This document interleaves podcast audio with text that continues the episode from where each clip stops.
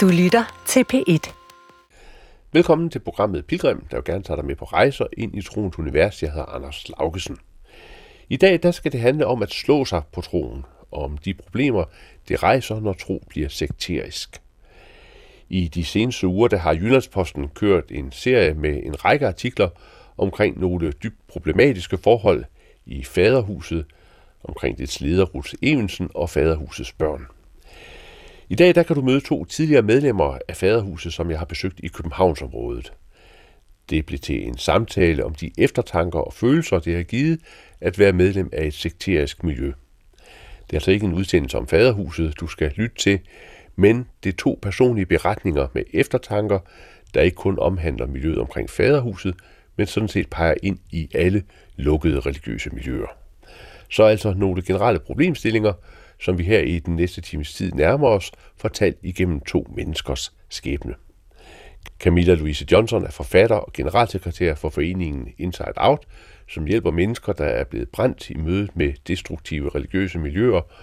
Heide Bakkers er pensionist og mor til børn, som stadig er i faderhuset, og som hun i dag ikke længere har kontakt til.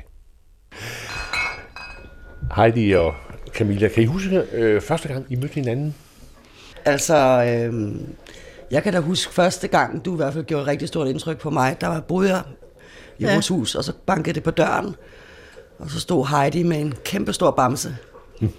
og inde i den bamse, der var der en konvolut med nogle plaster. Det var sådan en rygsækbamse. Det var en rygsækbamse. Ja. Ja, Ja, sådan en, en and af en eller anden slags. Mm. ja Daffy Duck. Duffy Duck, det er rigtigt. Og så var den fyldt med chokolader Nå, og slik. ja. Og det var sådan en, en lille... Jeg tror, du godt vidste, jeg havde det ikke så godt. Og det var sådan lidt hemmeligt. Ja. Ja. Der var ikke nogen, der måtte vide det. At du gav mig den. Nej, jeg synes også, jeg var lidt mærkelig. Synes du? Ja. Jeg synes, du var sød. Jeg smeltede. Jeg smeltede totalt. Ja. Hvad, hvad var det for et fællesskab, som I begge to var, var, var, var del i, Heidi? Hvordan, øh, når du kigger tilbage i dag? Altså, vi har jo... Vores forældre er... Dine plejeforældre og mine forældre er jo kommet i samme kredse, da vi var børn. Samme miljø, kristne sigter, eller hvad, hvad kalder man Hvad var det, det hed? Hebron eller sådan noget? De mine forældre kom med noget, der, eller havde startet noget, der hed Hebron. Det blev også kaldt for Københavns frie pølsevenner, Jo. for de fik altid pølser efter møderne. Ja. Og der kom dine forældre også, eller plejeforældre, pleje, ja. plejeforældre også. Ja. Så det var sådan samme miljø, vi var vokset op i. Og det var sådan et karismatisk Ja. kristen miljø. Ja, Ja. altså ligesom ungdomsoprøret var ude i verden, eller hvad det hedder, mm. så var der også øh, inden for de kristne kredse, hvor der var ikke nogen af de etablerede kirkesamfund, der var gode nok. Mm. Så de lavede deres egne små bitte husmenigheder, som så voksede. Og så kom, mødtes de på kryds og tværs. Og så kom du jo så ind i faderhuset. Hvor, hvor gammel var du, da du kom ind? Ja, Jeg var derinde i 15 år. Mm. Se, det var i 93, vi startede med at komme ind i Johannesskoven ind i, På Nørrebro. på Nørrebro. Ja, og så er det jo faktisk en del år efter, jeg kom ind. Jeg kommer ind i to, år 2000. Ja, Og der er du faktisk ikke lige derinde i starten. Der er du lige Nej, gået der er ud. jeg lige gået ud Ja. øh, en, øh, på, på et tidspunkt, fordi jeg havde en øh, syg mand. Men så kom du så tilbage, og så Så- var Camilla kommet. Så kom jeg tilbage, og der var Camilla der ja. på det tidspunkt. Ja. Ja. Og jeg ved ikke lige, hvornår det har været omkring, og to. Ja, og 2001-agtigt. ja. ja. Og der var ja. jeg allerede sådan blevet rutsdatter og havde fået Ja. en, nej, der hedder Lydia dengang. ikke? ja. ja. Men det har jo været et, et forholdsvis intens miljø, forestiller jeg mig, ikke? Jo. Altså, hvor man øh, har et tæt fællesskab omkring bøn og gudstjenester og måden ja. at se verden på. Hvordan, hvordan oplevede I den der intensitet i jeres fællesskab? Altså, det, vi fik jo at vide, at vi skulle være på hele tiden. Øh, og jeg tror, folk var lidt i tvivl om, hvordan det var at være på. Ja, ja. Hvad, hvad der lå i det. hvad der var at være Ja. på, og man skulle... Det var meget... Øh, altså, det, det var jo sådan noget med, at jeg havde en eller anden øh, talemåde, at hvis man gik på toilettet under møden, møderne, så havde menigheden taget en ny retning, når man kom ud igen. Jo. Så man, det var meget forvirrende. Ja. Så skulle vi det ene, og så skulle vi det andet, og man kunne aldrig vide så sikkert. Så gik man, nå, men ja, så... Nå, skal vi det? Ja, og så skal vi det ikke i morgen. Altså, den er lidt... Mm. Den var meget svær. Og så skulle man jo det hele taget være med på alle møder og Ja, ja. alle samlinger. Og... Hvad, hvad, hvad foregik der på sådan et møde? Altså, hvad var det for nogle, nogle oplevelser, der på en måde bandt jer sammen? Jamen, det var jo en meget intens. Prøv at beskrive sådan en, en gudstjeneste med dans og sang og Altså, det var jo... råben og skrigen. Og... Det var sådan noget med, at alle stod og hoppede. Og øh, hop, og hvor højt skulle sk- menigheden så råbe, og så hoppede de endnu højere. Og, Jamen, det var jo øh, være til en rockkoncert næsten, ikke? Ja, ja. Altså, der var jo mange af os, der har fået høreskade Ja. bagefter, og det er Ja. faktisk rigtigt. ja, Og har haft svært ved at også gå til koncerter og sådan noget øh, efter, fordi det har været så intenst. Mm. Og det var også Ja. sådan lidt en, næsten sådan en form for masse suggestion, hvor vi var i den her masse intense... psykose, kan ja, man kalde det kan man for, også kalde det. Jo, jo. Ja, altså, og Heidis mand var jo profeten inde i faderhuset. Ja, ja. Så de havde jo meget sådan, altså en høj åndelig status. Mm. Ja. Øhm, og her, din mand skulle faktisk oplære mig i at være profet, fordi Ruth havde besluttet sig for, at jeg også var profet. Mm. Jeg så meget op til Carsten, fordi han kunne jo det der åndelige sprog og profetere, så det gjaldede i Valby Bakker, Ja, ja. når han åbnede den store ryst. Og så stod han med sin tamburin og spillede tamburin, Ja. ja. og to meter høj og ja. skæg og... Ja, og, og, og man kan sige, den, den åndelige retning, det, eller hvad kan man sige, den vej menigheden gik, det var jo, når du sidder og siger det der med, at vi hele tiden skiftede retning, Ja, ja. så var det jo også, fordi så havde Gud lige pludselig sagt noget nyt. Hmm. Så det var hele tiden sådan en ny åbenbaring om noget, så skiftede vi retning igen, og det kunne være svært at være så omstillingsparat, som det så kom være. alle de der såkaldte profeter, og Og jeg er også fra udlandet, ja. ja, jeg fortalte, at det var rigtigt nok, hvad Rutter ledelsen sagde. Mm.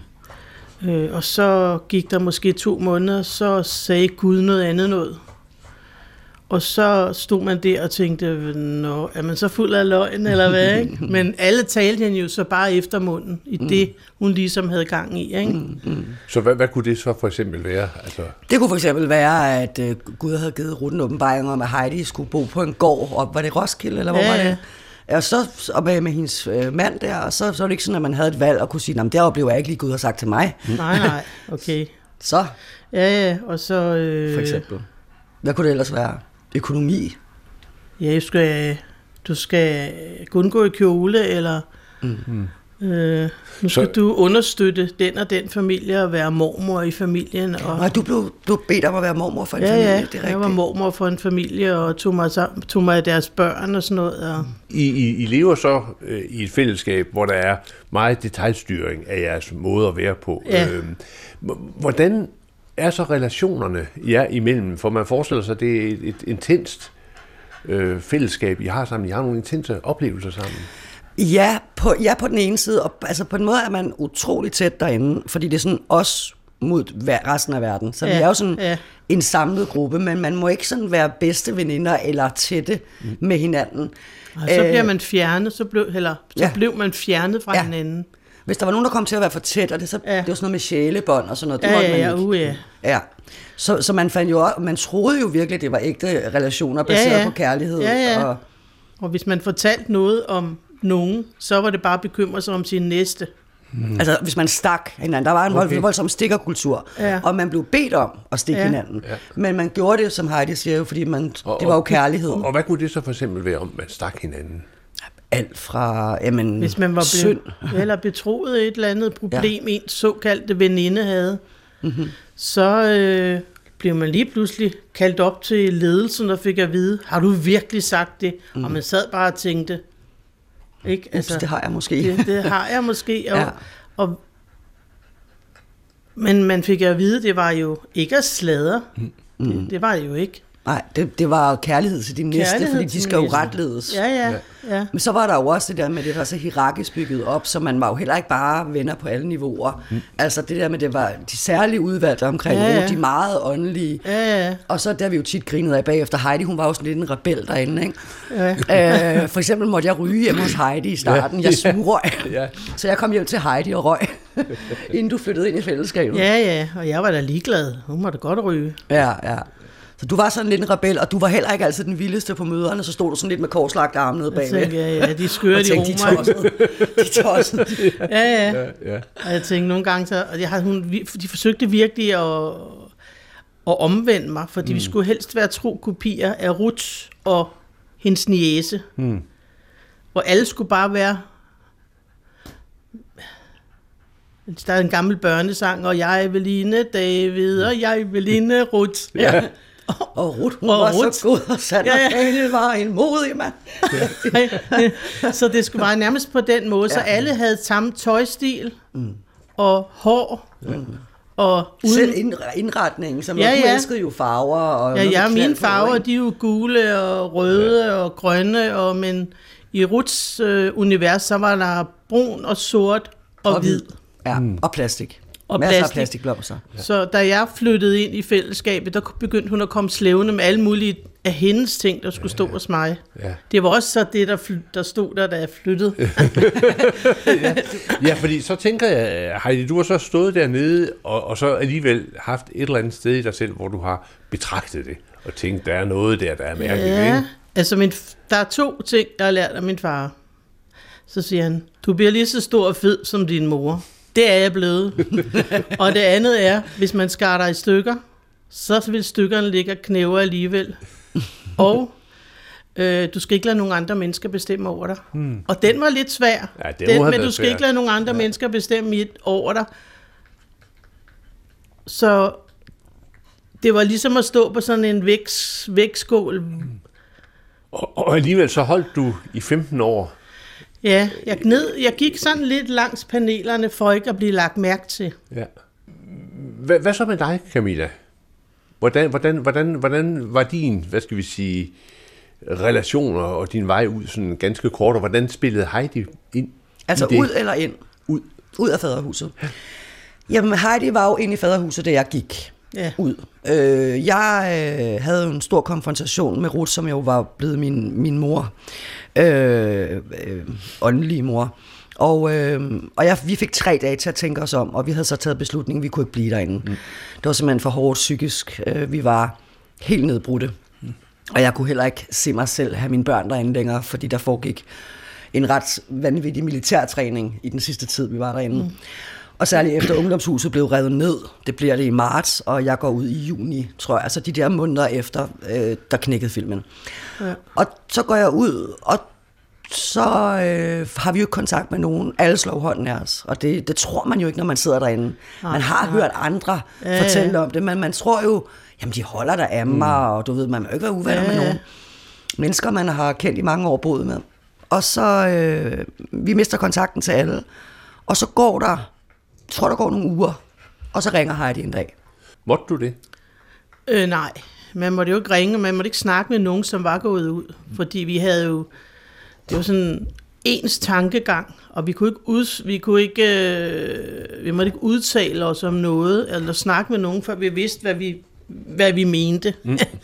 altså, hvad faderhuset mente, ikke? Så øh, jeg boede jo i min egen lejlighed, og kunne tænke mig om der, hvor jeg boede. Mm. Ja. Jeg ringede til Camilla. Og var meget ked af det, ikke? Jeg Kan du huske det, du græd? Nej. Jeg kan simpelthen Nej. ikke huske det. Der Nej. er så mange ting, ja. jeg ikke kan huske, da ja. jeg gik ud dernede. Fordi jeg, jeg øh, øh, altså jeg havde jo meget imod alle de andre i faderhuset. Jeg havde mit eget fjernsyn, mit eget hjem. Mm. Øhm, og der havde jeg jo så læst en bog, hvor jeg, at der var to veje i den bog. Øh, der var verden udenfor, som ikke var så slem, og så kunne man blive det, man var i. Ikke? Og så havde jeg så set et program i fjernsynet om Jonestown. Hmm. Og øh, så gik det lige pludselig op for mig, hallo, Og det var den sigt i Sydamerika. det var den i Sydamerika, hvor hvor de drak saftevand til sidst og begik, Med gift i. med gift i. Ja, begik kollektiv selvmord. Og så, øh, så gik det lige pludselig op for mig, at hallo, det er den vej, menigheden er på vej hen i. Altså en sekterisk retning. sekterisk retning, og jeg kunne så se alle faresignalerne. Og så gik det jo lige pludselig op for mig, som om, at der var noget... øh, Chippet var blevet hævet af hovedet på mig, eller sådan noget. Og så fandt jeg ud af, at så gik jeg over på hotellet, og der var en fra kirken derovre, og så, jeg tror, jeg har fået et nervesambrud, hmm. fordi jeg fandt ud af, at, at det var nu, jeg skulle ud. Nu, nu, nu brænder lokummet, Ja. rent du sagt, ikke? Og så, øhm, så kom de hjem fra møderne af, og øh, de fandt ud af, at Heidi, hun har fået, fået en krise, og du må hellere snakke med den og den og den. Og, Men så endte det med, at jeg, så fik jeg at vide, at øh, du var blevet afsat som Ruths datter, Camilla. Mm-hmm. Og så, øh, så skrev jeg så øh, til Ruth, jeg melder mig hermed ud af faderhuset på sms. Mm. Øh, okay, skrev hun så tilbage. Og så øh, blev jeg så også nødt til at sige mit arbejde op på Bandholm Hotel, fordi at, øh, det var, der kunne jeg jo ikke arbejde nej, uden dem. Nej, nej. Og så blev jeg jo så også isoleret, ligesom Camilla. Mm. I 14 dage, så kunne jeg gå rundt og tænke mig om, hvad jeg mistede. Mm. Og jeg havde to børn derinde øh, på det tidspunkt, øh, 17, og Maria har været, hun har været 20, og hun var blevet gift. Og øh, de blev holdt væk fra mig, og jeg ringede til dem og sagde, nu melder jeg mig ud af faderhuset. Og, ja. så... og det er der, du ringer til mig. Ja. Og grunden til, at jeg husker det så tydeligt, ja. Anders, det er også fordi, at det har, har vi snakket om mange gange, ja. der jeg, har, jeg havde virkelig, virkelig skyld og dårlig samvittighed i mange år efter, fordi Heidi ringer til mig og fortæller mig det, hun lige har fortalt os. Mm. Og siger, at hun, hun er jo ikke sikker på, at børnene kommer med ud, og hun ved ikke, hvad hun skal gøre. Og så er det, jeg faktisk siger det her med, at med iltmasken, at du er nødt til at få iltmasken på først selv. Jeg overhovedet ikke Fordi du var så ude af den, som ja. du var. Og jeg, ja. og jeg kunne høre, at Heidi havde det rigtig skidt.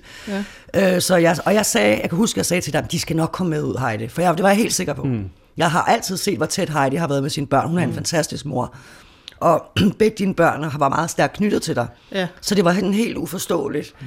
Men nu må vi så erkende her 16 år efter, at de stadigvæk ikke er kommet ud. Det er jo det. Ikke at jeg, jeg siger, det er jo ikke min beslutning nej. eller noget nej, som helst, men jeg kan bare huske det der med, at, at, at jeg siger, siger det der til dig, øh, sådan, som, om en, som en trøst. Øh, og jeg vil bare ønske, at jeg ikke havde været så sikker på en eller anden måde. Ikke? Eller sådan. Jamen, der var jo ikke så mange, der var gået ud. Dem, der var ja. gået ud, havde fået deres børn med. Ja, de fleste havde i hvert fald. Men ja. det var jo så Ruths taktik, der ligesom havde virket, hvor hun havde skilt familien ad. Og det gjorde hun jo allerede, da vi flyttede ind på Skelvej. Så skulle øh, min søn den ene vej, og Maria den anden vej, og min eksmand et sted, og jeg skulle et andet. Men der var ikke tid til familien at, at bibeholde det der øh, stærke bånd, som en familie har. Mm. Så øh, den havde så virket, den taktik, så at de var mere lojale over for Ruth og syltede ind i faderhus ting, mm. end de var til deres mor. Hvordan, øh, hvordan var det? Jeg var ja. rystet. Ja. Og, øh, fuldstændig, og jeg, der var ligesom ikke nogen eksperter, man kunne få fat i. Og jeg er jo vokset op med, at der er Guds verden, og så er der verden udenfor.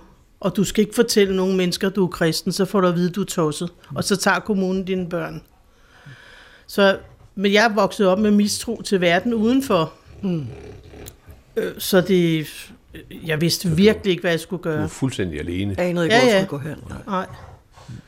Og nu er der så gået 16 år. 16 år. Ja. Sørme lang tid. Ja. ja. Hvad, hvad med kontakten med børnene? Altså, jeg har ikke set mine børn i syv år. Mm. Ikke siden 15, mm. da, deres, da vi var til deres fars begravelse.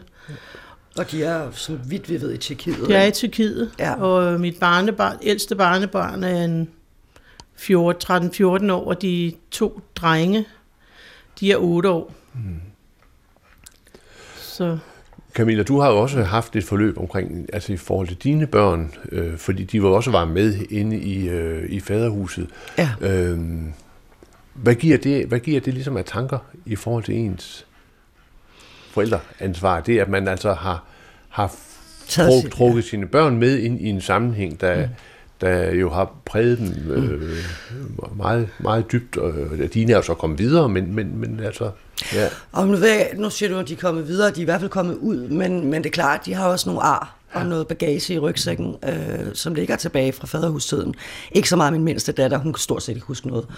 Men de to store kan godt. Øhm, og det er, jo, det er jo noget af det, som man som forældre har svært ved at tilgive sig selv, at man har taget dem med derind. Og at de jo også er blevet udsat for ting, som jeg ikke har vidst. Øh, fordi, som også Heidi beskrev ja. før, det er fællesskabets børn. Man har ikke den autoritet over sine egne børn. Man må ikke frit opdrage sine børn, som man har lyst til. Og, øh, og det gør jo så, at de andre i fællesskabet også har lov at både disciplinere dine børn, ja. lige frem både fysisk og psykisk. Ja. Øh, så, så, øh, så det var et, et stort repressionsarbejde, da vi kom ud. Ja. Altså, og er det stadigvæk. Altså, der, der sidder stadigvæk ting tilbage. Ja. ja. Det gør der. Og det tror jeg, der gør for de fleste, der kommer ud derindefra. Jamen også det med, at børnene ikke må fortælle forældrene. Ja.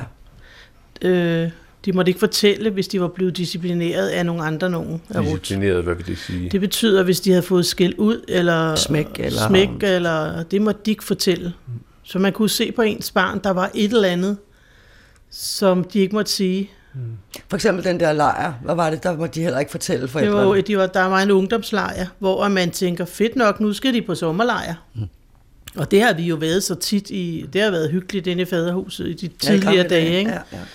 Øh, Og så kom de hjem, de unge mennesker, og så fortalte, stod de op på en række og skulle fortælle, hvad de havde oplevet. Og så fortalte de jo et glansbillede af det, og de, man kunne se på de der. Det var ikke de samme børn, som da de tog afsted. Mm. Og, øhm, og vi stolede jo på de der ledere der. Og, og man kunne så stadigvæk igen se, der er sket et eller andet. Mm.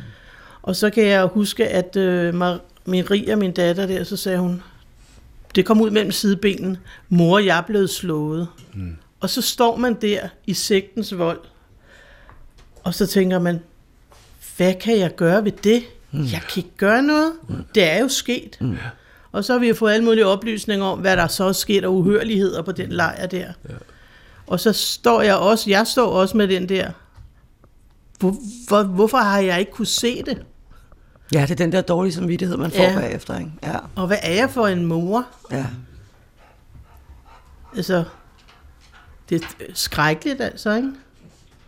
Du, du har jo også været med i sådan Også nogle på- lejre. Ja, jo, jo, jeg var jo faktisk med, med leder på den lejr, som Heidi lige har fortalt om, Ja. hvor min egen søn også var med. Øhm, og det er jo det der med, også det der, øhm, det åndelige element i det, der gør, at man tror, det er godt. Det kan lyde helt tosset, forstår jeg godt for folk, Ja, der de skal trænes til soldater. Ja, man tror, man skal trænes. Altså, det var jo det, der var hele missionen øh, for Ruth, kan du sige. Det var, at vi skulle træne til endetiden. Mm. Og så skulle vi jo også være parat til at lide. Vi skulle være parat til at give vores liv. Og det skulle børnene også. Så man kan sige, der er ikke rigtig forskel på børn og voksne. I, Det er bare i små mennesker. Det er bare små mennesker, men de er egentlig udsat for samme Ja, træning. Og, ja, ja. ja. Plus at, forældre, at børnene skal også afspejle forældrene. Mm. Det, skal være, det skal være et godt vidnesbyrd. Ja. Så hvis børnene ikke er 100% lydige, så går det tilbage, på tilbage på forældrene, en og så får de så også smæk. Og så var det jo sådan noget med, men så må du, må, må, må lille Ole jo så komme over og være i en anden familie. Så kan det være, at de er bedre opdrager, end du er. Mm. Og den åd man. Ja. Jeg var heldigvis ikke udsat for det selv, men det var der kender nogen, der var. Ikke? Men din søn blev sendt til USA. Ja, der var, der var jeg, øh, da jeg gik ud af faderhuset, der havde Simon været omkring 16-17 år, og man kan ikke flytte et mm. barn på det, han vil gå tilbage igen.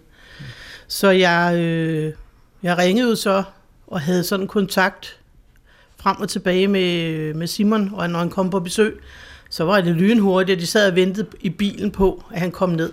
Mm. Og det, det undrede mig sådan lidt. Men så, øh, så ringede han lige pludselig en dag, så sagde han, hej mor, øhm, jeg bare fortælle dig, at jeg skal ud og rejse, sagde han sådan, mm. med sin jargon der. Så, så, så rejste de jo så. Og så, øhm, så tænker jeg efter der er 14 dage, så det er mærkeligt. De må være kommet hjem nu. Mm. Så, så ringede jeg da, og så fik jeg tilfældigt ved et uheld fat, var der en kom til at tage telefonen. Så sagde de, jamen han havde, han havde været i USA, og øh, øh, de var kommet hjem. Og så snakkede jeg med Simon i telefonen der, og han var fuldstændig omvendt. Det var ikke den samme person, jeg havde sendt afsted. Det var, jeg var rystet. Det var ligesom en gyserfilm. Mm. Altså, det var ikke den kærlige Simon, der kom tilbage, men han var virkelig blevet kampsoldat. Det var jo også nogle ekstreme mennesker, de tog over til USA. Øh, Ja. En flok øh, omkring en kvinde, der hedder Jane Whaley, som faktisk er på listen over, øh, hendes gruppe er på listen over nogle af de, en af de mest farlige sekter i USA. Mm. Der har været øh, en, en del øh, om det i forhold til det, der hedder blasting. Så Ja. en form for dæmonudfrielse, hvor man råber og skriger mennesker ind i hovedet. Og det er også i den periode, Ruth beslutter, at nu skal man ikke holde fødselsdage og højtider ja. mere. Mændene må ikke have skæg, kvinderne skal være meget ærbart klædt. Man må Ja. ja. faktisk heller ikke have sex med sin ægtefælle, medmindre man har spurgt Gud og Helligånden og Ruth. øhm, og så videre, så videre. Så det Ja. ja. bliver meget ekstremt efter det. Ja. Der sker et skifte der. Mm. Ja. Ja. Og det her, det er i 2008, ikke? Ja. Jo. 8-9 stykker. Og, og der sidder du så og er vidne Ja. til, til det, og fornemmer, at der er noget, der, der, er noget, der, der sker, og, og du har været med på, på lejr, hvor der er foregået nogle ting, som, som, som ikke er i orden i forhold til børnene. Øh, hvad, hvad giver det af efterdønninger ind i jeres liv? Altså, hvordan, hvordan påvirker det jeres liv at have været med, og på en måde også medansvarlige i forhold til, at nogle mennesker... Øh... Altså, efterdønningerne for mig både var, men egentlig også er, øh, at man føler jo et enormt stort ansvar. Mm. Altså både for at få det stoppet, også man kan sige, den udvikling, der er sket efter vi var derinde, vi plejer nogle gange at snakke om, at det, det kan godt virke som om, at det vi trænede til dengang, det er det, de lever i i dag. Nu er de gået under jorden. Nu er de, ja, ja. tror de, de er forfulgt. Øh, og den der vold, der var derinde, den er jo eskaleret helt ud i proportioner. Ja. Så man kan sige, jeg føler ligesom, vi var med i sådan en fase, hvor det begyndte, den der radikalisering. Ja. Ikke? Og, og når heldigvis at komme ud Altså lige inden ja. det bliver helt ja, ja, ja. gag-gag. Altså, øh, eller ikke at det ikke var gag-gag, da vi var der, fordi det var det i allerhøjeste grad også. Det men jo, eskalerede lige efter. Ja, det eskalerede voldsomt. Men det jeg helt lavpraktisk gjorde, Anders, det var, at jeg gik til politiet. Mm. Og jeg gik til myndighederne, da jeg kom ud. Ja. Øh, og fortalte dem alt, hvad jeg vidste. Og så senere skrev jeg jo min bog. Jeg har haft en stor, et stort behov for at på en måde stå til ansvar for det, eller sådan tage, tage min del af det, men samtidig er jeg også godt øh, er blevet bedre til i dag at kunne se, at jeg også selv har været et offer i det, for det, det kunne jeg ikke i mange år. Øh, det der med, at man var et, en brik i et spil, ja, ja, og... som Ruth på en eller anden måde øh, besluttede, men, men, men samtidig så havde man jo også sin, man har jo sin egen fri vilje. Mm. Altså vi valgte jo selv at være Men man fik jo at vide, hvem man var. Ja. Og så skulle man leve op til det. Ja. Og så er der jo også den der, når man står i de der helt ekstreme situationer, hvor man netop ser, nu har jeg jo også boet i Jerusalem, som du ved, Anders, hvor vi også har trænet unge mennesker, og også det her martyrskab og alt det der, men når man, når man står i hele det der religiøse på en måde vanvid, øh, kan man jo ikke mærke sig selv. Man mærker jo ikke, altså man, det eneste, man måske lige mærker lidt, det er noget frygt. Ja, det mærker man altså til gengæld, ikke? Mm. Øh, fordi det er meget voldsomt, men man har ikke lov at mærke. Det er meget sådan robotagtigt på en måde, når man er der, ikke? Ja, ja, men man må, må ikke føle, føle sit hjerte, nej, nej. og man må ikke, man må ikke have vantro. Mm ved det. Ja, og jo mere du tvivler, jo mere vantro du har, jo mere flere tæsk får du. Ja, så og man må det ikke være stedig, fordi det er det samme som at lade satan bestemme, og der var så mange forskellige øh, skriftsteder, de brugte, mm. for ligesom at, at danne. Øh, nu er der så gået øh, nogle år, mm. og, og I, I ser tilbage, øh, I har jo begge to ar, øh, ja. på sjælen. Mm. Øh, du har nogle børn, som du ikke har kontakt med. Ja. Når du sådan sidder herinde i din dejlige lejlighed, så kan jeg forestille mig, at samtidig så tænker du, kunne jeg, kunne jeg have gjort det anderledes? Øhm. Eller, altså hvad stiller det, hvad giver det der af spørgsmål ind til dit, ind til dit liv? Altså der har jo været forskellige valg, man ligesom har kunne træffe, hvor at jeg har faktisk været ude af kirken, men på en eller anden måde blevet lukket ind igen. Ikke? Mm. Og så tænker man, jeg skulle bare have blevet væk der. Mm. Og hvorfor, hvorfor har der ikke været nogen, der kunne hjælpe mig? Altså, min, min familie, ligesom min bror, dem fortalte jo, at ah, kan du ikke se, der er det og det? Nej, det kunne jeg ikke, fordi jeg var totalt hjernevasket. Ja. Ja. Så der var kun én vej. Mm. Så du simpelthen manglede nogen, der kunne støtte dig? Jeg har manglet nogen, der kunne støtte mig. Mm. Og vise dig en alternativ. Og ja, ja, hvad, hvad kunne jeg ellers gøre, ja. ikke? Ja. Og det er jo også derfor, regningen er så stor, når man kommer ud, fordi når du er i det, kan du ikke mærke dig selv. Nej. Så kan du ikke se det forkert. Du har jo, altså, hvis man vidste, man var en sex, så blev man der jo ikke. Så det er jo, du, du er jo så programmeret. Det er når du det. så kommer ud, så kommer følelserne, så kommer ja, ja. regningen, og så, så kommer skylden, skammen, alt det der. Men det må man jo så godt i den normale verden, må man, ja. altså, man har fået en samvittighed som vejledning, mm. ikke? Og, og man må gerne være sur, man må gerne være vred, Altså, ja, det måtte man ikke tvivl. indenfor, ikke? Ja. Altså, man må godt være rasende, det er normalt. Ja. Mm. Men man har jo hele tiden skulle putte låg på, når man mm. er ved indenfor. Ja. Og når man så er opvokset sekterisk, der er verden og dem, og så er der de kristne, der er det normale verden. Altså bare det, da jeg kom ud, og der var en mand, som åbnede døren for en. Så tænker man, shit, han vil bukserne på mig, ikke? Nej, det er måske ikke så pænt sagt. Men øhm, så tænker man, nej, han er bare venlig. Mm. Men man har jo, der var, man har jo fået at vide alt muligt løgn indenfor, mm. ikke? Ja. Mm. Og det der med, at øh, ja, græs er grønner på den anden side af mm. plankeværket. Hvad gør det ved dit, øh, ved dit hvad skal, forhold til Gud, Heidi?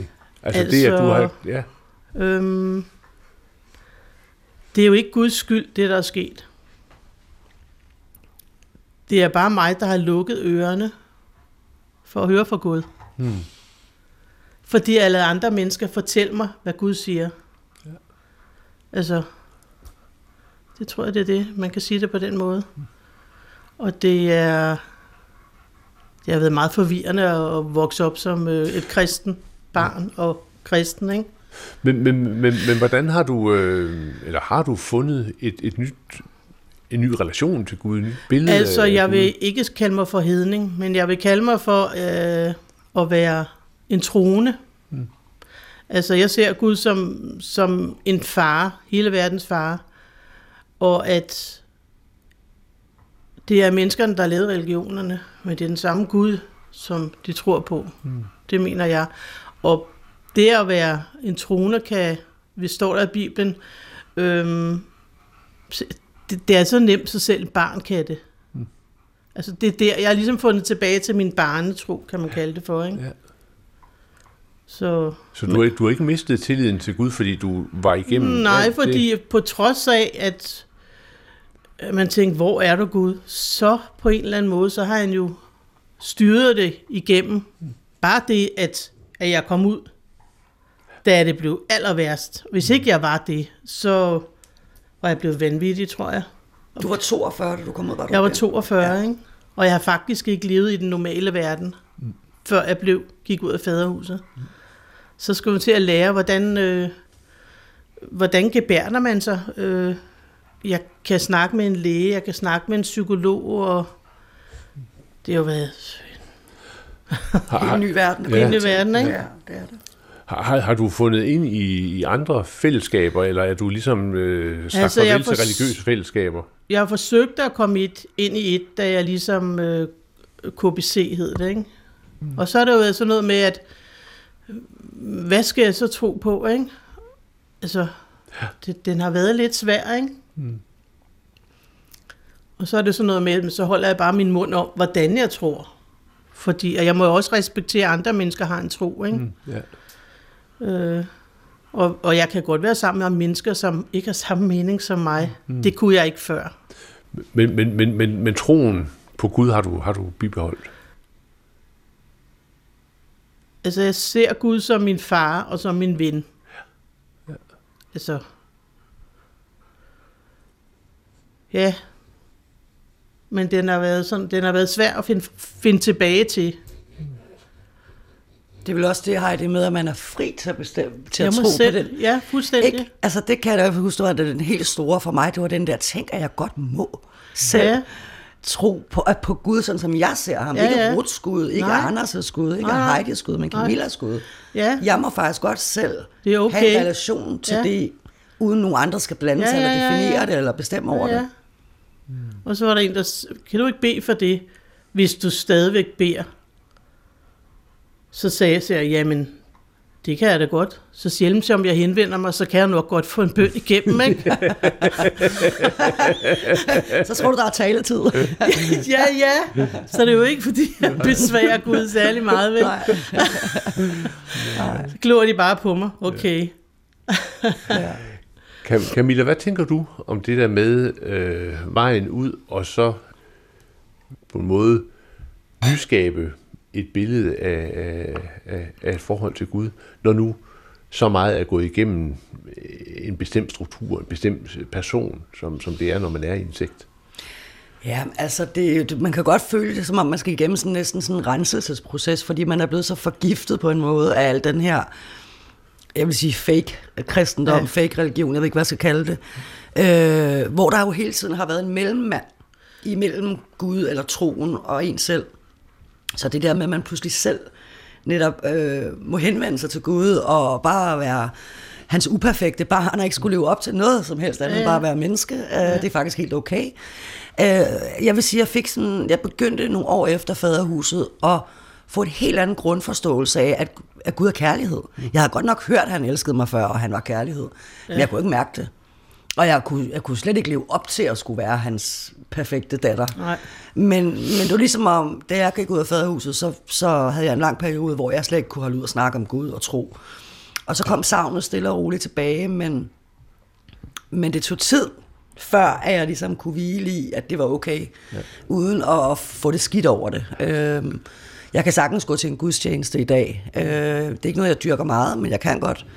Men min tro, det, det er noget, der er i mit hjerte. Det er ikke noget, jeg sådan snakker specielt meget med andre om. Der har vi det nok meget ens. Ej, jeg kan ikke sætte mig ind i en kirke. Ej, kan du ikke det? Nej, okay. Nej. Jeg får er det heller ikke en folkekirke? Nej. Nej, okay. Jeg får alle de der øh, symptomer på PTSD, når jeg kommer ind i en kirke, altså øh, desværre. Hmm. Øhm. Savner du det egentlig? Øh, nej, det nej. gør jeg ikke. Nej. Det gør jeg ikke. Jeg, jeg, jeg savner at kan hvile i, at det er okay at tro, som jeg tror. Ja. Jeg behøver ikke undervisning om det. Jeg kan godt savne fællesskabet nogle gange. Ikke i faderhuset, men i, i, i hvad kan man sige, det der med, at man, har en, man tror på det samme. Den der fælles forståelse af noget tro. Ja. Men mit problem har været, når jeg så endelig har listet mig ind til sådan en gudstjeneste, så snart de begynder at prædike. så sidder man og piller det fra hinanden. så kommer forsvaret op. Ikke? Du skal ikke fortælle mig, hvad Gud mener om mig. Nej, nej, Men jeg elsker jo sangen og lovsangen og tilbedelsen og hele det her at, der, at, at vi dyrker ham, der er større end os, det skabte, at skaberen, undskyld. Ja. Øhm, men, det, men ja, jeg synes også, den er svær. Den er, ja. den er virkelig svær, ikke? Jo. Og det er lidt sørgeligt, det er blevet lagt på den måde, mm, ikke? Mm. Hvad, hvad tænker I i forhold til, øh, til de mennesker, der nu er inde i, i, i, i sexstrukturen omkring faderhus, men jo også på en måde andre sektorer? Øh, altså kan man tale om, at de har en fri vilje? Altså man kan sige, det, man skal i hvert fald for at gå ud af et så sekterisk miljø, som blandt andet faderhuset er, så skal man jo nå dertil, hvor man sådan helt indefra selv kan ja. mærke, at det er det. Mm. Du kan jo ikke begynde at overbevise folk om at gå ud af en sekt, fordi øh, det, det skal komme indenfra. Fordi... Og man må ikke høre på negativ tale, det det. og så fortæller man jo ledelsen, man har hørt på negativ mm. tale, og så bliver man så hævet tilbage i nakkehårene. Mm. Øh, Ja, og, der, og man kan sige, hvis man ikke har lov til at være i en tvivlsproces, ja. eller en brydningsproces, så kan det også være svært at nå dertil, mm. hvor man ja. rent faktisk tager beslutningen og går. Så ja. ofte, når folk går ud af for eksempel faderhuset, også de senere år, de afhopper, der er gået ud, så er det fordi, at, at det simpelthen bliver for hårdt at være derinde for dem. Mm. Altså skruen bliver simpelthen strammet ja. så hårdt. Ja. Der er noget, der knækker. Og så er der simpelthen nogen, der falder fra. Altså, ja. i, de, I de der perioder, hvor at, at det har været meget øh, i et jerngreb derinde, så, så er der ja. nogen, der bliver endnu mere radikale, og der er også nogen, der drysser ud, mm. fordi de kan ikke klare presset. Og det tror jeg virkelig var det, der skete for os begge to. Vi kunne det ikke klare presset. Vi havde ja. ikke mere at give. Vi Nej. var så knækket, som man kan være og stadig være live, ja, tror jeg ja. næsten. Men ja, det er jo det, vi, man kunne fornemme det. Hvad, hvad, hvad tænker I, øh, at man som, som omgivende samfund, altså ligesom skal sige til sådan et fænomen som, som faderhus og som andre sektor, øh, hvilket blik skal man som, som, som, som samfund øh, se sådan et fænomen med?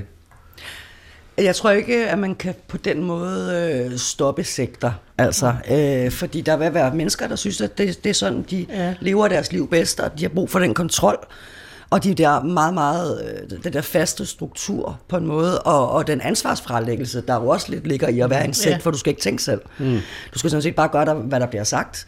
Øh, det, jeg synes, der er det vigtigste, det er jo, at de ikke får lov at rekruttere øh, så åbenlyst, som de gør. Øh, og jeg synes heller ikke, det er i orden, at sekter er et anerkendt trosamfund i Danmark, og det er der jo flere, der er, som rent faktisk er enormt antidemokratiske og anti-samfund. Øh, så det er klart, at man må gå ind og kigge på, hvornår bliver det skadeligt for samfundet også. Mm. Øh, og så er der jo en hel kategori, der hedder børn og unge, der ikke selv har valgt at gå ind i det her. Og der, hvor der er meget psykisk vold, og i øvrigt også fysisk vold, som der er i faderhuset, så mener jeg jo, at myndighederne har et ansvar over for at gribe ind. Mm. Øh, hvad enten det er faderhuset, eller Jehovas vidnerbørn, eller nogen andre. Der, hvor, at man, hvor børn er udsat for omsorgsvigt og psykisk vold, der, der er man nødt til at gribe ind som samfund. Men, men der er jo sådan en glidende overgang i det der fænomen, altså i det fænomen med, med børnene, for man kan sige, altså børn er jo deres forældres børn, og hvis, og, og, og hvis, børn, hvis forældrene er meget optaget af et eller andet, jamen så følger børnene jo øh, på en eller anden måde med. Ikke? Ja. Altså, øh, det, det, er jo, det, er jo, det, er jo, det er jo svært. For er det en del af det at være forældre ikke også netop, at man præger sine børn jo. i den retning, som man selv tænker, det er det bedste? Jo, helt sikkert. Det alle præger jo deres børn, jo, jo. deres tankegang og så videre, ikke? Altså, Jo. Så, øhm, Men det er jo der, hvor det bliver skadeligt for barnet. Øh, men og så hvor længe, at det ikke er, er, er øh, så længe, at det ikke er åbent, hvad øh, de foreninger og kirker står for, at, at der ikke ligesom ligger en opskrift på, hvad der er i kirken. Mm. Ja, det du mener med det, Det- er, at, ja. ja. der, der er så meget skjult, og det er jo det, der er hele ideen med det her. Ja. Med sekter, det er jo, at du får ikke, ja, det står ikke øh, over dørtærsken, Nej, altså hvad, der, altså, hvad der er, du det, får. det er jo også farligt, hvis Ja. ja. staten går ind og dikterer, hvordan mm. folk skal tro. Ja, ja, det er jo det. Det kan man jo heller ikke. Jeg tror Nej. ikke, man, skal, man kan ikke forbyde det på Nej, den måde, men man kan være... er- Man kan sige, der hvor der er fysisk og psykisk Ja. vold, i de grader, Ja. som der blandt andet Ja. er i faderhuset, der skal myndighederne selvfølgelig gribe ind. Øh, men hvis det ellers er, hvad kan man sige, det er jo ikke troen og religionen, der er skadelig. Det er jo adfærden. Mm. Så det er jo ikke det, vi tror på. Det er jo ikke, Nej. det er jo ikke øh, bi- bibelskriftstederne, der er noget galt med. Det er jo ikke musikken, der er noget galt med. Men det er, det er jo de afstraffelsesmetoder blandt andet, ikke? Mm. Øh, konsekvenserne, ja. øh, som er så skadelige. Og det mener jeg selvfølgelig, at samfundet har et ansvar overfor, fordi det er kriminelt, og det må vi ikke i Danmark. Men, men, men igen, øh, Camilla, altså der er jo her et fænomen, som, som, som ligesom befinder sig i nogle glidende overgange, ikke? fordi hvis man kender øh, religiøse miljøer, hvor man er meget tæt, så øh, har det for eksempel at træde ud af miljøet nogle, nogle sociale konsekvenser, som er øh, meget dybe, Meget. øh, uden at det nødvendigvis er, hvad skal vi sige, sekt, ind, ja. en sekt, eller det falder Ja. ind under kategorien Ja, af, det er at, det at, at, det at, at, man gør ja. noget, der er, men, men altså, at det, at, det, at det er hårdt, og det, altså, sådan, sådan er nogle af de der religiøse strukturer jo, og, og, og, og en anden ting, som man vel også kan konstatere, det er, at man, man som barn er så sårbar, at de billeder, man får ind af Gud, eller hvordan verden nu hænger sammen, de øh, er med til at forme en på godt, men jo også ofte på ondt, og Ja. man finder ud af, at det her, det var ikke lige mig. Så, så det, er- det er jo en vældig, vældig svær Det er en meget, meget svær balance, bakke, og jeg er jo... Jeg er jo slet ikke for, at man øh, bare skal gå ind og, og fjerne børn, eller at myndighederne på den måde skal blande sig, hvis ikke det virkelig, virkelig, virkelig er nødvendigt. Altså man kan sige, hvis, hvis din åndelige gudstyrkelse eller religion går ud over, hvis du for eksempel tager sådan noget som dæmonudfrielser, mm. børn, der bliver dæmonudfriet, der har vi jo set ja. Ja, meget også i ja, ja. faderhuset. Jeg har selv oplevet det meget voldsomt på egen krop som barn. Øh, det, det kan godt være, at det er bare en del af deres øh, trosudøvelse, men det er også et overgreb. Så det er jo der, hvor at det går over og bliver et overgreb på barnet. Mm. Altså, der, Også det, man ikke søger læge. Ja, man må ikke komme til lægen, fordi Gud har helbredt dig. Ja, Gud har helbredt det, og så smuler man nærmest barnet ud af døren for at putte den til en læge. Og når man så kommer ud af sådan en sammenhæng, så ja. Ja. jeg kom ud, så havde jeg dårlig hjerte og kæmpe højt Ja, ja, blodtryk, og det ja, ja. anede man jo ikke, for man har ikke fået lov at gå til lægen. nej. Skulle bare tro Gud for helbredelse, Ja. ikke?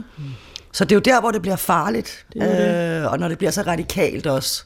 Og det er jo i virkeligheden det, hvor det bliver så ja, ekstremistisk, Ja, som vi jo blev, at det bliver så farligt. Har I sådan, her igen, kigger tilbage, har I, har I nogle råd, I sådan kan give til forældre i, i meget religiøse miljøer? Øh, og det er jo nok de færreste, der vil sige, at man befinder sig i et sektmiljø. Ja. Ja. Men lad os så kalde det meget religiøse miljøer. Har I, har I nogle råd, I, I kan give til forældre? Tænk selv. Lad Ja. være med bare at lade barnet være fællesskabets barn. Det er Ja. dine børn. Du har Ja. ansvaret for dine børn. ja.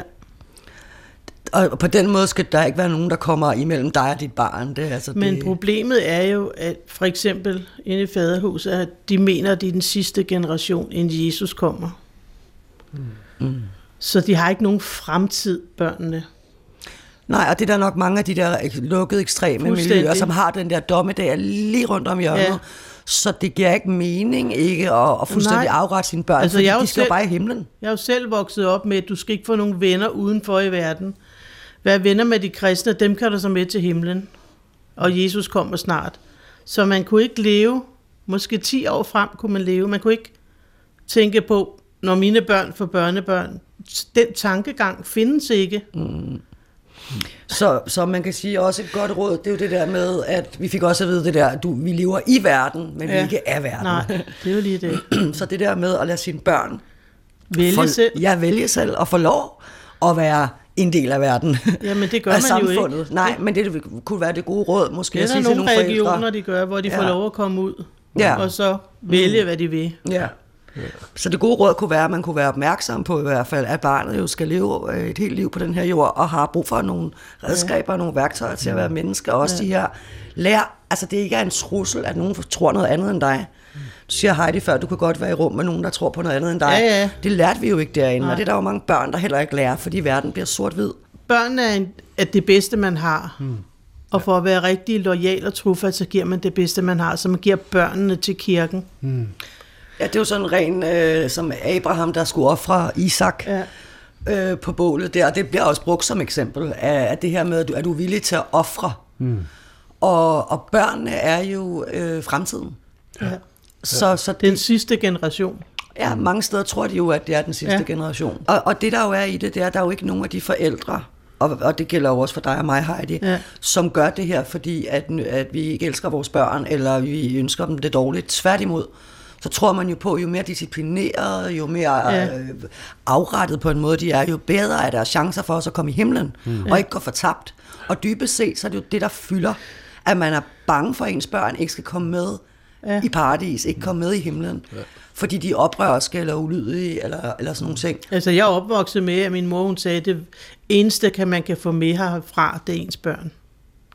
Til himlen. Og så har man hele tiden frygten for, Ja. at, øh, og det har man jo også selv, det havde jeg i hvert fald, også som Ja. barn kan jeg huske, noget af det mest forfærdelige, det var at, en gang imellem at komme hjem fra skole, og så var der ikke nogen hjemme. Det var ikke så tit, det skete, men, og jeg ved, at du griner allerede, for jeg ved, at du har også haft det lige sådan. og mange af os, der er vokset op derinde, griner af det her. Fordi når, man, når der så ikke var nogen hjemme, så var vi sikre på, at nu var det, fordi Jesu genkomst havde været der. Og nu var Jesus, havde været her og hentet alle hjem, og vi var ikke kommet med. Jeg var ikke kommet med, som den eneste, fordi jeg havde stjålet småkager måske, eller et eller andet. Ja, eller læst et ugeblad. Læst et ugeblad, eller set Anders Sand uden underbukser på, eller Ja, hvad ja. det nu var, man troede, der var så syndigt. Så den der skræk for, altså, og den, den har vores børn jo også Ja. ja. øh, vokset op med. Ja, ja. Så, så det var jo hele tiden det der med at være god nok til at, at kunne blive accepteret af Gud. Ja, og så stolede vi på de ledere, der tog- sig af vores børn. Ja. For vi mente, de havde fået det fra Gud af. Så man ligger i, altså man ligger simpelthen sin autoritet, sin, Man fralægger sig sin sit egen forældreskab, ansvar, ikke? Ja, man Ja. fralægger sig sit Fuldstændig. Og så regulerer man hele tiden barnets adfærd. Og det vil sige, at barnet får ikke nogen mulighed for at lære sig selv at kende og udvikle sin identitet naturligt. Nej. Så det bliver jo sådan en, en, en form, på en måde, de her børn bliver støbt ned i, af ensformighed. Hvad, tænker I, at man som ven eller pårørende, eller for den sags skyld som lærer, der, der ser øh, børn som, som, som mm, ligesom er en del af sådan et sekteret miljø, øh, hvad, hvad, hvad tænker I, man kan gøre, hvis man, hvis man, hvis man oplever, at det, der er et eller andet, der er helt galt her? Ja, fordi, ja, Ja, altså man kan sige, som, som lærer, pædagog, øh, fagperson på en eller anden måde, øh, omsorgsperson, der er tæt på sådan et barn, der tror jeg, det er noget af det vigtigste, det er, at man ikke er kritisk, øh, og man ikke bliver, er angribende over for det, barnet tror på, men at man forholder sig nysgerrig, åbent, og ikke er bange for at stille spørgsmål. Fordi barnet har brug for connection med noget i den virkelige verden, kan man sige, og hvis man er for kritisk over for barnet, eller og måske også berøringsangst, fordi at det at tale om tro kan godt være svært for mange, specielt danskere. Det er ikke noget, vi gør så tit. Så der kan være en enorm berøringsangst. Og hvis de voksne ikke kan holde ud og være i sådan en samtale, så kan barnet jo heller ikke. Og barnet vil jo ofte ikke selv tage sådan en samtale op. Så hvis man har en bekymring, så skal man ture og tage dialog, også med forældrene. Ja. Og så vil jeg så sige, som pårørende, der, der giver jeg i hvert fald altid det råd, også i, øh, i den organisation, jeg arbejder i, Inside Out, der bliver vi tit kontaktet af pårørende, som har deres kære inde i en sekt. Og der plejer jeg at give det råd og sige, hvis du på nogen måde kan holde fast i relationen, bevare forbindelsen, så gør det. Selvfølgelig skal det ikke koste din egen sjælefred fuldstændig. Men den person, der står udenfor, er ofte det eneste bindeled, den person har til verden. Og hvis den person en dag skulle tage det valg at gå ud, så er det jo ikke en person, som har været kritisk over for dem, de ringer op til eller kommer til. Så det at bevare den kærlige relation, og så også blive ved med at prøve at minde om, at der var et liv før sekten, hvis der har været det. Mm. Nogle gode minder. Kan du huske dengang, vi tog på sommerferie? Eller kan du huske den der jul? Det der med at prøve at få nogle, nogle minder og nogle følelser på, at der faktisk mm. også var et liv før. Hvis der altså var et, hvis ikke de er født ind i det. Ja. Øhm. Og så, undskyld, hvis jeg må sige en ting til os, Anders, og så skal man også prøve som pårørende, og det er jo den virkelig, virkelig svære, det ved du alt om, Heidi, ikke ja. at tage det personligt. Fordi det, det, det, der kommer fra dem, der er derinde, det kan virkelig være modbydeligt nogle gange, fordi ja. man er jo fjenden for dem. Så man står jo og kigger med afmagt på de mennesker, man elsker, og har lyst til at række ud. Jeg ved, du blandt andet har sendt gaver til dine børn, som er kommet retur. Ja, ja men det fik komme tilbage igen. Ja. Det var da Maria ventede sig, så blev det sendt tilbage igen. Og det er jo svært ikke at tage det som den dybeste ja, ja. afvisning og forkastelse, men man skal bare huske på, at det er jo ikke, det er jo ikke personligt. Det er på grund af den kontekst, ja, og det er den kontekst, de er ja, i. Ja. Og de kan ikke få lov at være derinde, hvis ikke de agerer på den måde. Nu, nu, nu taler vi for øjeblikket i medierne om faderhuset, og I er også rundet af, af den historie. Men, men Camilla Johnson, du arbejder jo i organisationen Inside Out sådan med det her, den her problemstilling øh, bredt. Hvor, hvor udpræget er øh, de her problemstillinger? Er det noget, som, som findes andre steder? Ja, ja, det gør det jo desværre. Nu kan man sige, at faderhuset er en ekstrem øh, karakter, mm. og har jo også udviklet sig øh, i en voldsom radikal retning de senere år. Og man kan sige, at der er jo, der er jo langt fra at være en lille frikirke på Nørrebro til at være den sekt, de er i dag.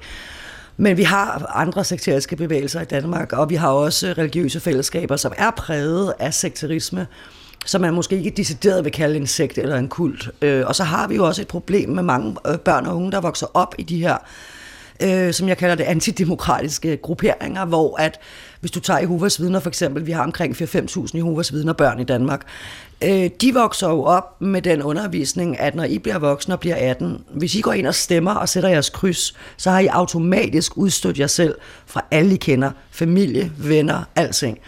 Det er ikke særlig demokratisk. Øh, Udover det må de ikke deltage i fødselsdage og højtider. Der er mange ting, de ikke må være med til socialt. Det vil sige, at de lever i et parallelt samfund. Og, øh, og så kan du så tage al den religiøse skyld og skam og tankekontrol oveni. Øh, der er også i den her kontrol går det også tit, hvad kan man sige, meget tæt på, sådan over grænserne med det seksuelle, med forhør. Øh, og det hører vi tit om øh, fra folk, som er kommet ud, at de øh, som teenager er blevet kaldt ind til ældste forhør. Så en ung pige på 14-15 år, så sidder der tre grænvoksne mænd og skal fuldstændig afhøre hende i detaljer omkring de mest intime, intime ting. Og det er bare voldsomt, og det er, det er en, en form for psykisk vold, som jeg ikke forstår, man tillader, og heller ikke, at det netop... Øhm, at, at der er så mange af de her anerkendte trosamfund, som i virkeligheden har de her sekteriske strukturer. Og som jeg også sagde tidligere, så har børn jo ikke selv valgt, og der synes jeg jo, at vi som samfund har et ekstra stort ansvar for at, at holde øje med de her børns trivsel. Og hvis vi så ser noget, og det er jo ikke sådan, at jeg siger, at alle 4-5.000 Jehovas vidner børn skal fjernes fra deres forældre, eller ikke må komme i rigssalen, det er jo ikke det. Men vi er bare nødt til at have en særlig opmærksomhed på de her børn, mm. når vi ved, at de kommer i de her øh, fællesskaber. Hvor, hvor mange børn, sådan slag på tasken, tror det drejer sig om? Alt i alt, sådan ja. alle sigter? Jeg, jeg, man skal være forsigtig med tal. Nu sætter jeg det meget lavt, øh, og det ved du, jeg ved jo også, du har en kæmpe viden på det område, Anders, så hvis nu jeg siger 10.000, så er den lavt sat, fordi vi har jo ud over øh, de her små, nu kalder jeg dem sekteriske frikirker, eller Faderhuset, Søndergård, Hedegård, mm. alle de der, Øh, så har vi jo Scientology, vi har mormonerne, vi har øh, øh, venner. At Smiths venner også, de er ikke så store i Danmark, men det er jo også mm en, en sekterisk gruppe, vil jeg kalde det, som, hvor der også er meget stærk kontrol over børnene. Mm. Øh, alt fra dresscode, hvad de må gå i, lege øh, med, øh, hvem de må være sammen med. Så det er jo en stor gruppe børn. Mm. Og hvad tænker du om, om øh, islam? Ja, altså der er jo også øh, sekteriske grupper inden for islam. Det har vi da helt sikkert også noget af. Det er jo ikke bare kristendom, nu er det mest kristendom, vi snakker om her. Og i øvrigt behøver det jo heller ikke at være en religiøs gruppe. De kan jo også tro på andre ting og være et sekterisk lukket miljø. Vi oplever også folk, der henvender sig til os i Inside Out, som er er faldet ned i sådan et, et kaninhul omkring sådan nogle konspirationer. Det er specielt lige for øjeblikket, og her efter corona hvor at når vi kigger på det, fuldstændig kan genkende det som en sekt en til en. Altså en gruppe mennesker, der lukker sig sammen om den her ideologi eller tro, og, og lukker verden udenfor, og så kommer der det her et dem og os. Mm. Så, så sekter kan jo have mange øh, former og størrelser, hvad vil jeg sige. Øh, og igen, så er det jo ikke så meget det, de tror på, mm. men det er jo den der adfærd, isolation, øh, og hele det her øh, ulige magtforhold, som jo er i sektor, hvor der sidder en leder i toppen, eller et, et, et lederskab i toppen, og bestemmer og definerer alt. Ja. Det var programmet Pilgrim. Medvirkende var Heidi Bakkers og forfatter og generalsekretær i Inside Out, Camilla Louise Johnson. Jeg hedder Anders Laugesen. Tak fordi du lyttede med, og på forhåbentlig genhør om en uges tid.